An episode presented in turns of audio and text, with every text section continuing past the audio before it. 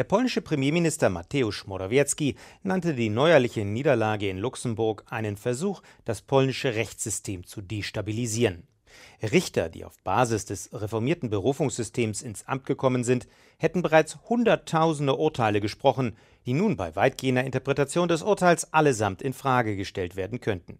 Das aber würde das gesamte Rechtssystem in Polen in ein tiefes Chaos stürzen, warnte Morawiecki. Dergleichen sei deswegen unzulässig, ein jeder, der wenigstens ein bisschen guten Willens sei, müsse das verstehen. Der Anwalt Michał Wawrykiewicz von der Initiative Freie Gerichte sprach hingegen von einer weiteren, verheerenden Niederlage der Justizreformer in Polen.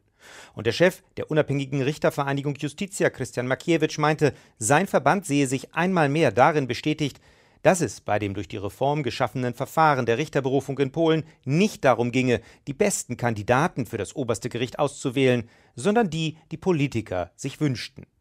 Im zugrunde liegenden Fall hatte sich ein Richter gegen eine Zwangsversetzung letztlich vor dem obersten Gericht des Landes gewehrt und zugleich dagegen, dass über seinen Fall Richter entscheiden sollten, die ihren Posten selbst über das neue, umstrittene Verfahren erhalten hatten.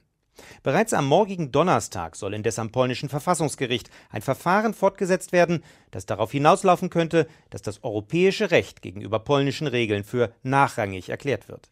Das heutige EuGH-Urteil hätte dann nach polnischem Verständnis möglicherweise keine Bindungswirkung